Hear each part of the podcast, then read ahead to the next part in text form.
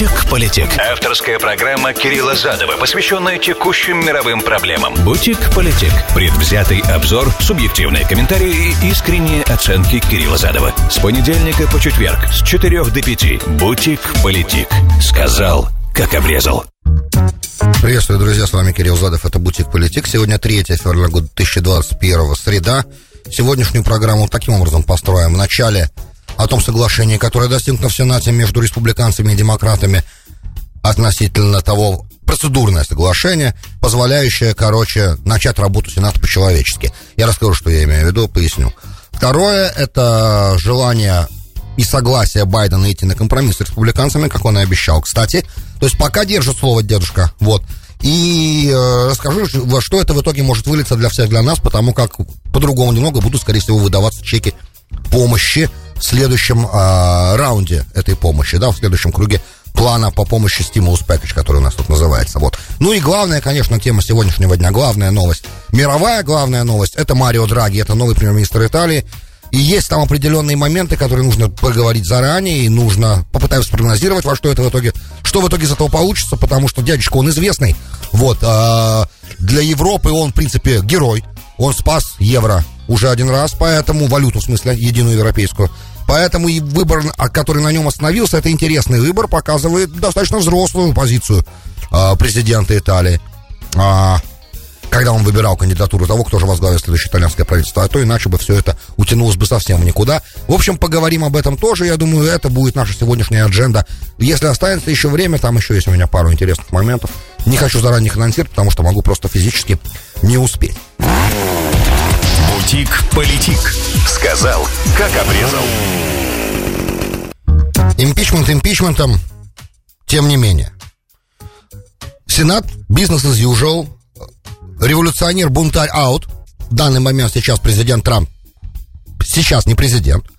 Поэтому реально, как в принципе и мы видели, как только главный бунтарь, как бы главная угроза истеблишменту не, не на картинке, по крайней мере, ну, на поверхности это так, да, может, если глубже копать, на самом деле, истеблишмент больше чувствовал себя в опасности, чем на самом деле он реально от действий Трампа пострадал, с одной стороны, ну, в течение четырех лет, я не имею в виду самые последние дни, в этом еще предстоит разбираться, это отдельная большая тема, сейчас бы не хотелось ее трогать. В принципе, истеблишмент чувствовал себя с инаугурационной речи 17 года в серьезной опасности, потому как э, с инаугурационной речи было понятно, что попытка тут Джейн Свам, как это говорится, да, хотя многие обвиняют Трампа, что он только сказал, что он осушит болото, но реально он его не осушил, и бизнес, как обычно, процветал в Вашингтоне, такой же, как обычно всегда, да, и партизан, и байпартизан, да, то есть и по партийным линиям, и по объединенным линиям. А, тем не менее, угрозу от него они ощущали, и главная задача у них была как можно быстрее от него избавиться, и это касается республиканцев в том числе. Э, пусть они не рассказывают про то, как они поддерживали Трампа, но мы помним в самом начале, когда избирался президент, что э, после его избрания, далеко не и на этапе его избрания, далеко не все представители республиканского истеблишмента его поддерживали, и многие выступали, выступали откровенно против него, а некоторые из них даже и сохранили свои, а, несмотря на, да, несмотря на то, что э, рядовые республиканцы поддерживали Трампа открыто, явно, и то, что называется overwhelmingly, да, то есть э, в огромном количестве, в огромных числах. Тем не менее, такие как Мит Ромни, например, он до самого конца остался верен себе и уже один раз за импичмент в Сенате проголосовал. На прошлом, да, при, про Украину. Импичмент, посвященный украинскому звонку. Сейчас не в этом, значит, как только он уехал из Вашингтона, с этого момента начали, начался, начались процессы, к которым, кстати, призывали э, многие президенты один за другим. Буш призывал, Обама призывал, к, к байпартизам, да, такому, не, не, не по партийным спискам подходить к проблемам, да, потому как что, в каждом State of the Union Address, да, каждый раз президент, каждый год, вы знаете, да, должен перед пленарным заседанием Конгресса, он, да, где Палата представителей Сенат вместе, он должен, ну, вы это знаете, вы это видели, э, произнести свой речь, свое выступление, и в каждом таком выступлении, я помню, и Буш, и Обама, я помню, и Трамп даже в какой-то момент тоже э, говорил, что нужно на самом деле объединять усилия республиканцев и демократов, ну, Трамп, Трамп намекал на это, он не говорил это напрямую, как это делал, допустим, Обама постоянно. Э, просто после того, как он провел Обама Кер, не пользуясь республиканской поддержкой, точнее, игнорируя их запросы, да, с этого момента это стало всего лишь пустым звуком. А, ну, Буш, я помню, все время говорил, что как бы важно для блага нации, Конгресс здесь находится для блага нации, для блага нации требуется, чтобы компромисс всегда находился между республиканцами и демократами, потому как и по выборам мы это знаем, что выборы в Америке выигрывает наиболее обычно, да, обычно сейчас, оставим опять Трампа в стороне, да, но обычно выборы, выборы в Америке выигрывает наиболее центристский кандидат. Как это работает? Что для того, чтобы победить проблема, да, у республиканцев, у демократов одна и та же проблема, только с разных ее сторон. Республиканцы, у республиканцев, чтобы получить номинацию, как показали, показали выборы предпоследние, ну, предпоследние, да, когда э, была избирательная, когда были праймерис. В этом году праймерис у республиканской партии не было. Вот, э, в этом избирательном цикле, я имею в виду. Когда были праймерис, то избирался только тот, кто вызывал наибольшую поддержку как бы республиканцев, да. А, обычно э, человек с консервативными очень эм, values, я не знаю, как слово values перевод, ценностями. Э, с консервативными ценностями такой человек, и он должен был э, то есть он должен был апеллировать к наиболее такому консервативному, ультраправому, скажем так, республиканскому истеблишменту. С одной стороны. У демократов, кстати, наибольшие э, тоже шансы на успех всегда имеет внутри на primaries, э, имеет человек наиболее, как бы, тоже таких взглядов, ну, близким progressive. Когда же дело доходит до когда же дело доходит до национальных выборов, то побеждает наиболее кандидат, который представляет наиболее центристскую позицию, потому что именно такой кандидат, он наиболее привлекателен для неопределившихся, для свингов вот, да, для тех, кто, кто иногда голосует за республиканского номинанта, иногда за демократического. Это такой парадокс американской избирательной системы, поэтому неудивительно, на самом деле, сейчас, да, оставим в стороне всяческие э, дискуссии о легальности mail-in vote, да, почтовых бюллетеней, абсенти бюллетеней в таких количествах. Ну, у нас ситуация была, правда, в этом году экстраординарная, и мы все прекрасно с вами понимаем, кто за Трампа голосовал, что его поражение в этом году, в 2020 году, оно обусловлено ни в коем случае не его какими-то э, действиями, которые в основном... Э, не его policies, да, его policies были на самом деле, с одной стороны, националистическими, с другой стороны, э, out of the box. Они были нестандартными, что в международных отношениях, например, привело к прорыву в некоторых направлениях. С одной стороны, были и проблемы, были ошибки. У кого их нет, не ошибаясь, тот, кто ничего не делает. Но его поражение обусловлено на самом деле пандемией, на чем демократы сосредоточили свои атаки и воспользовались этой конъюнктурой, этой ситуацией, чтобы обвинить Трампа в том, как Америка реагировала на эту пандемию, зная на самом деле, что э, видя все другие правительства всего мира, которые все фейлят, которые все провалились, и никто не предложил никакой внятной, в принципе, стратегии. С другой стороны, мы видим, что вакцина у нас появилась разрешенная к использованию одним из первых. То есть то, что от Трампа зависело в основном для того, чтобы наладить производство, начать производство этой вакцины, да, и для того, чтобы ее разработать, предоставить необходимые условия и логистику, это было сделано. То, то есть то, что администрации зависело, и emergency ответ на разные критические чрезвычайные ситуации, которые были в разных штатах, администрация это делала. Слова словами, а поступки поступками. Поэтому, если бы не пандемия, президентом еще 4 года был бы Трамп. Сейчас не в этом суть. Суть в том, как только он отошел, да, от исполнения обязанностей, Вздохнули спокойно республиканцы, демократы, и сразу тенденции того, что они будут между собой договариваться, они проявились. Четко проявились, и классическим индикатором явилось а, быстрое очень подтверждение многих государственных а, чиновников высокого уровня, которых требуется подтверждать Сенатом и комиссиями. В ускоренном темпе все это прошло. Несмотря на то, что процедура импичмента, по которой, естественно, 45 республиканцев не согласны, да, с этим, в принципе, они идут своим чередом, и на следующей неделе, скорее всего, импичмент трайл начнется. Тем не менее, мы видим, что вот прогресс в межпартийном разговоре идет. На уровне Сената и даже на уровне Палаты представителей идет. И когда Байден сказал, что он ищет в инаугурационной речи, в инаугурационной речи, да, ищет примирение нации, что нация нуждается в хилинг, да, лечении, восстановлении, требуется, опять же, объединение и с республиканской, с демократической стороны, He бизнес, да, он имел в виду дело, в чем это проявилось, расскажу чуть позже. Да, вот сегодня стало известно, что да, проявилось, и, скорее всего, Байден пойдет на уступки в э, том э, плане очередного пакета помощи, в котором он представлял на, в принципе, он уже представил Сенату. А, Главное, что какими бы ни были бы фактически во времена при Трампа, да, непримиримыми противниками не казались Шумер и МакКоннелл, в итоге они договорились. Да, и это как бы новость. Договорились они о том, что все процедурные, вот до, до 22 года, короче, как Сенат будет функционировать э, в ситуации 50 на 50, когда Камала Харрис, она э, тайбрекер, да, она решает, она голосует, и таким образом демократы получают большинство. А, главным, естественно, был моментом филибастер, чтобы задача была МакКоннелла добиться того, лидера теперь уже меньшинства, чтобы никоим образом правила филибастера не было подвержено никакой опасности, чтобы у республиканцев была возможность блокировать а, процедуры, пока с ними не, не, пока с ними не пошли на компромисс. И это в итоге, я так понимаю, устояло. В общем, они договорились. Да, кстати, если бы они не договорились, то до сих пор всеми комитетами и комиссиями, которые возглавляли республиканцы, так бы в Сенате, так бы продолжали возглавлять эти комитеты и комиссии республиканцы. Значит, в первом шаге а, Шумер попросил а, Линдси Грэма, кстати, уже после этого, после этой договоренности, а, о том, чтобы пока еще комиссия под его председательством юридическая находится, да, чтобы а, как можно быстрее эта комиссия утвердила на, на, на уровне комиссии, чтобы потом на Сенате голосовать, да, уже на, на общем составе Сената, подтверди, утвердила кандидатуру, э, потенциальную кандидатуру генерального прокурора, прокурора господина Гарванда, вот номинант господина, номинанта президента. Но э, Грехом, несмотря как бы на весь этот bipartisan ток, сказал, что сейчас как бы он не может этого сделать, э, при, при всем уважении, как бы Шумер, он этого сделать не может. Почему, не знаю, видимо, вопросы импичмента очень важны сейчас тоже, как бы, и это как раз то, что держит немножко все эти процессы. Но тем не менее, тем не менее, важны, я имею в виду, и для Шумера, и для Грехома, да, потому что им надо сохранить лицо, и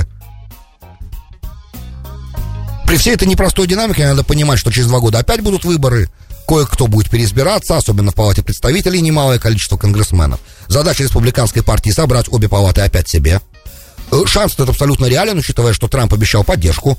И стало ясно, что не получается, короче, не, не планирует он создавать сейчас собственную партию, слава богу.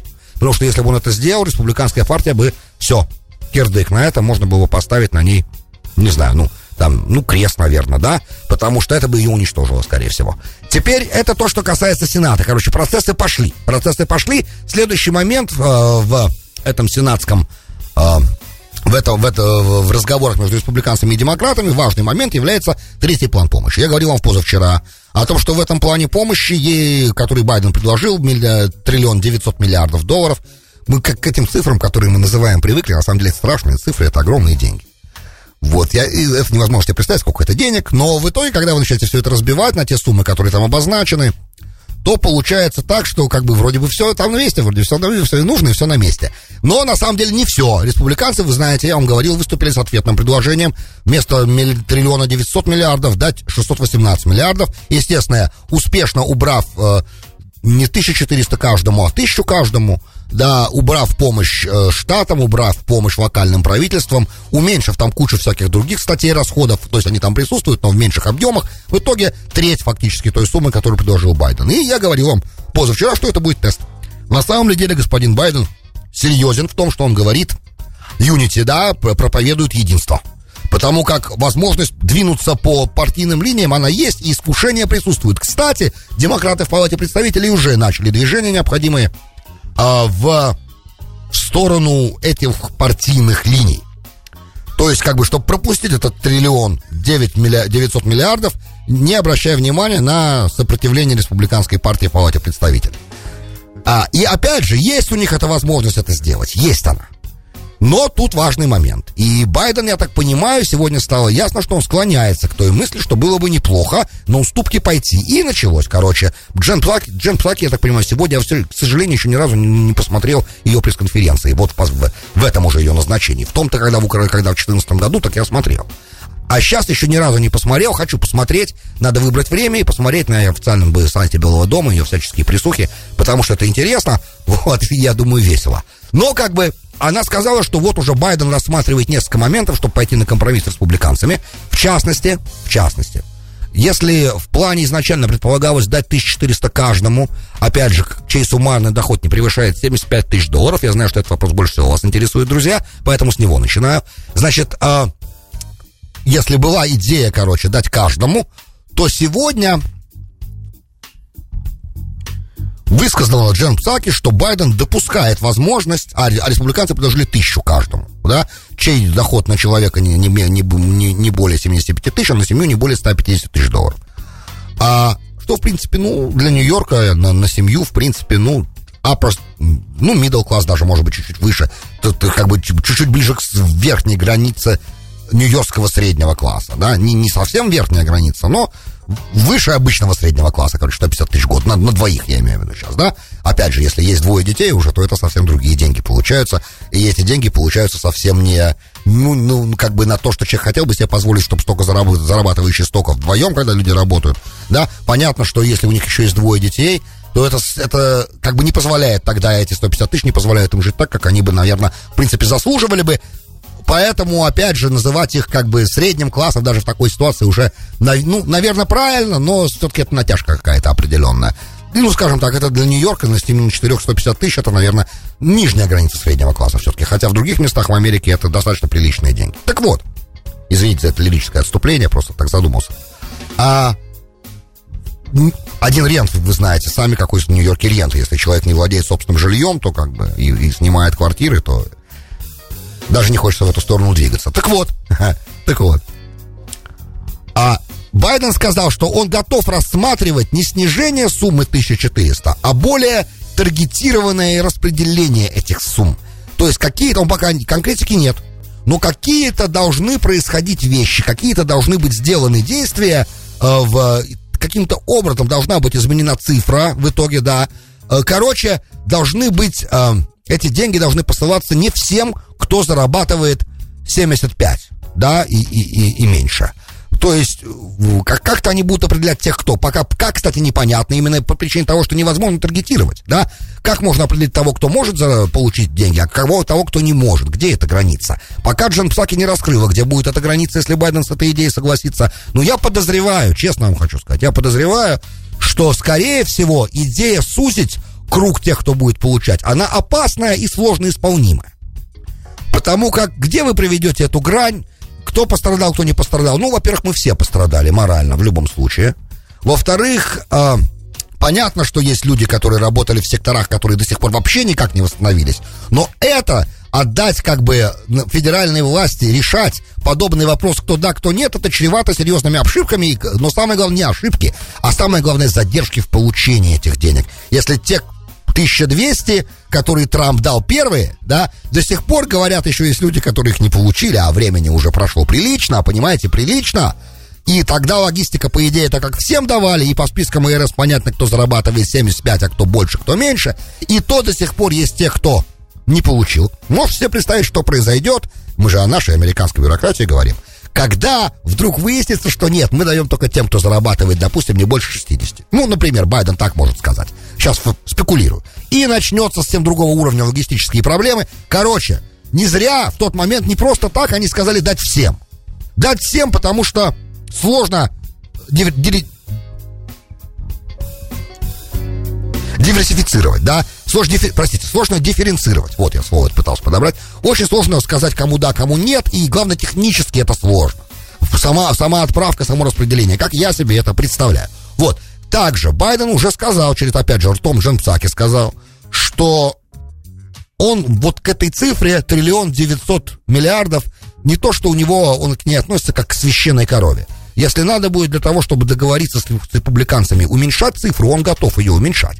Но обязательно, обязательно важно, чтобы помощь в этом пакете получили штаты и локальные правительства, что, мне кажется, мне представляется справедливым. Ребята сильно недополучили налог, особенно, например, в нашем городе. Опять же, абстрагируюсь от э, фигуры Куома, личность противоречивая, непростая, степень его вины в том, что произошло, надо еще выяснить. Это серьезные очень вопросы насколько он виноват, не виноват.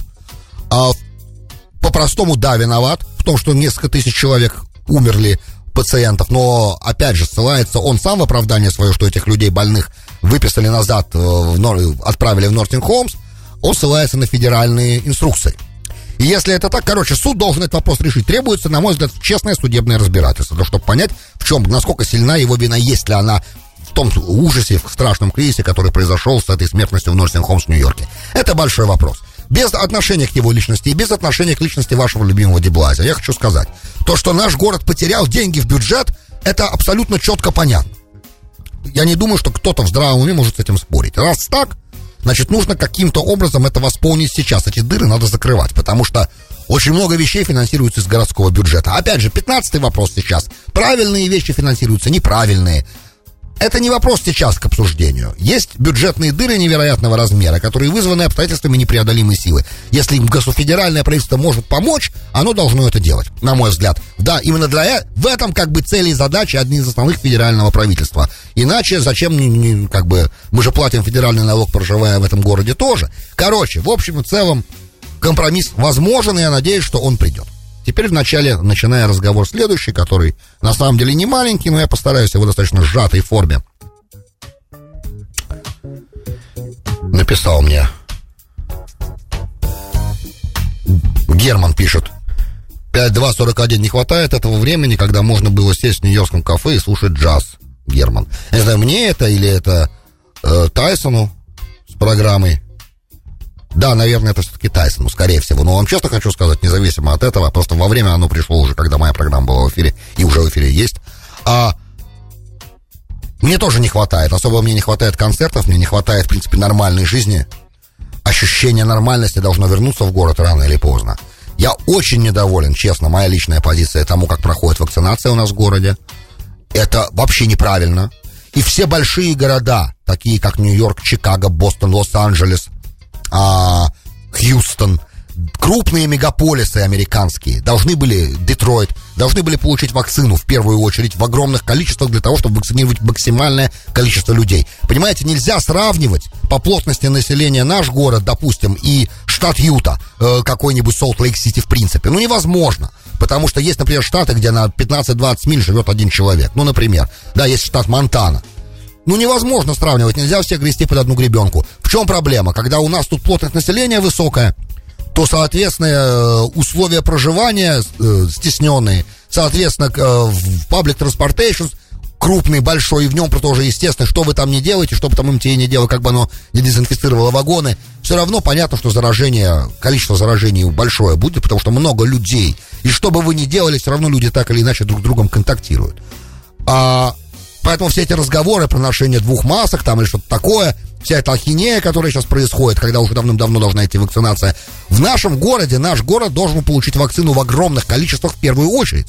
Естественно, потому что мы самый, я так понимаю, большой город Америки, самым плотным, самой высокой плотностью населения. И просто потому, что у нас тут проживают общины в нашем городе, кстати, которые, наш город, например, находится в первом месте в Америке по проживающих афро, афроамериканской общине. Больше трех миллионов человек. И не секрет, что заражение количество именно в этой общине очень высокое. Почему? Потому что они проживают в стесненных обстоятельствах часто часто. И социальная культура определенная. Есть разница, понимаете, у латиноамериканцев, да, проживающих в Нью-Йорке, у афроамериканцев, проживающих в Нью-Йорке, с тем, как они, как их социальная активность происходит. Поэтому их нужно в первую очередь вакцинировать. Поэтому все эти разговоры про первую группу, вторую группу, не вакцинация должна была быть уже давным-давно логистически организована. То, что это так происходит, это очень серьезный провал федерального правительства очень серьезный провал, и я как-нибудь отдельно, когда я пойму, в чем причина, и я когда все, что нужно для этого прочитаю, я обязательно вас проинформирую. Но, в принципе, это все неприемлемая ситуация. Посмотрите на другие страны. Посмотрите на успехи уже Великобритании. Посмотрите на успехи Израиля. Я уже об Израиле даже ничего не говорю. Ребята вакцинируются уже, я, по-моему, с завтрашнего дня начинают всю публику вакцинировать. Вообще, э, ну, в смысле, от 16 и старше. То есть и это происходит уже. Молодцы ребята, да, вовремя купили вакцину, вовремя ее получают. А мы, как бы, учитывая, что мы ее производим, находимся в непонятном месте, которое в эфире, в принципе, даже произносить неловко как-то мне.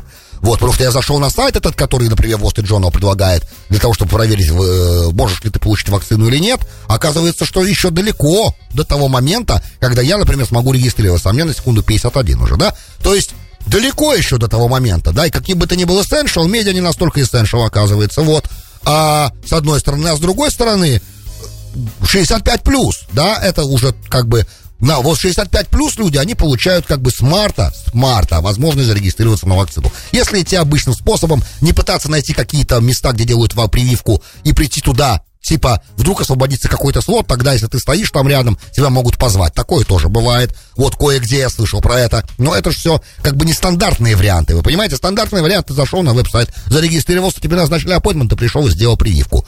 Все плохо, ребят. Да, мы свободная страна, да, мы богатая страна, да, мы лучшая, наверное, сегодня страна в мире, правда ведь? Но при этом логистически, конечно, ребят, это полный, полный провал. Это надо еще понять, выяснить причины, почему это так происходит.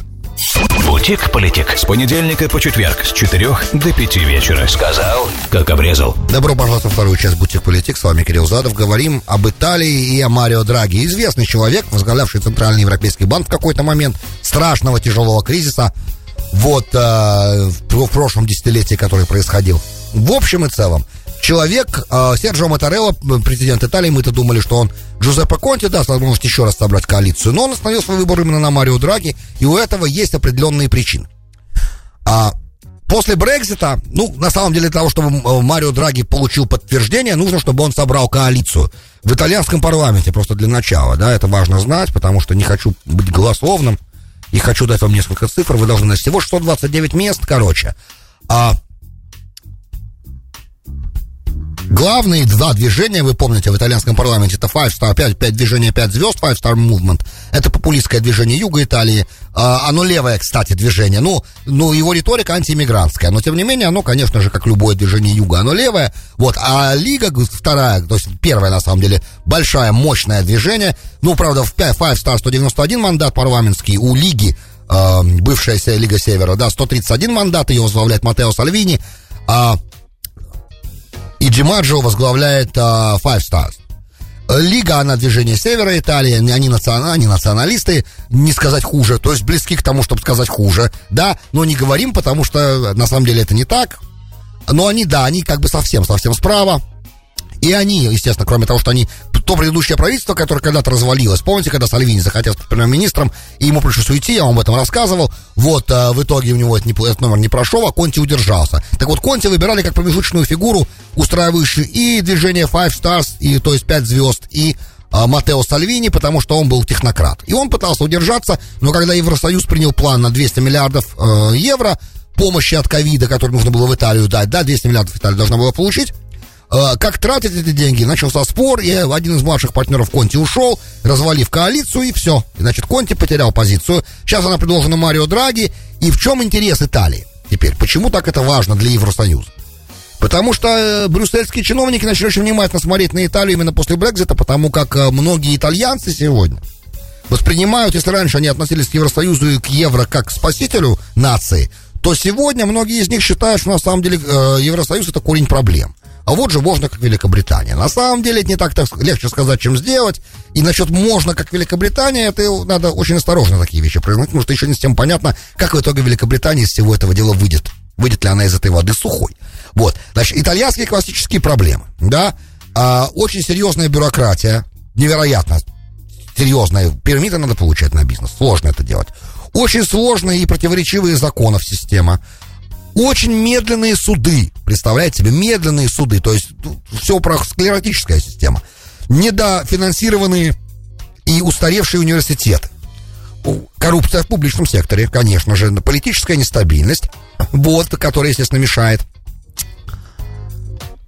Нищета и недоразвитие юга, бедность сильная, да, сильность юга от севера в Италии отличается, вы это знаете. А, в бизнес-секторе проблема, что основная масса предприятий, они малого бизнеса, они семейные предприятия, в котором глава этого бизнеса находится уже в возрасте, когда, в принципе, ну, уже желательно быть либо на пенсии, ну и наслаждаться как бы жизнью, а не заниматься бизнесом. В общем и целом, проблемы, они традиционные для Италии, они не новые. И сейчас задача Марио Драги, короче, у, короче убедить многих-многих-многих в этом а, сложном сейчас раскладе парламента, парламенте, короче, Five Stars держит 191 место, Лига 131. Э, слева от Five Stars еще демократическая партия, которая, кстати, по-моему, есть тот младший партнер по коалиции, который выскочил и обрушил правительство Конти. Да, и есть э, свобода и равенство, совсем левые, это, я так понимаю, марксисты, куда уж левее, потому что э, смешанная группа, так называемая, они почти в центре, ну, немножко слева. Вива Италия, которые центристы, а дальше Форца Италия, Центр Райт Лига, и есть еще Brothers of Italy, братья Италии, я думаю, по названию все понятно здесь. Вот. И они в парламенте, заметьте, они в парламенте. Италия, да, колыбель фашизма европейского. И они в парламенте. Короче, короче. Значит, если удается, и Драги сейчас сможет всех убедить, а у него есть козыри, да, ему доверяют, в Европе очень сильно, и у него не будет проблем никаких, если надо будет еще денег выбить, надо будет еще денег выбить.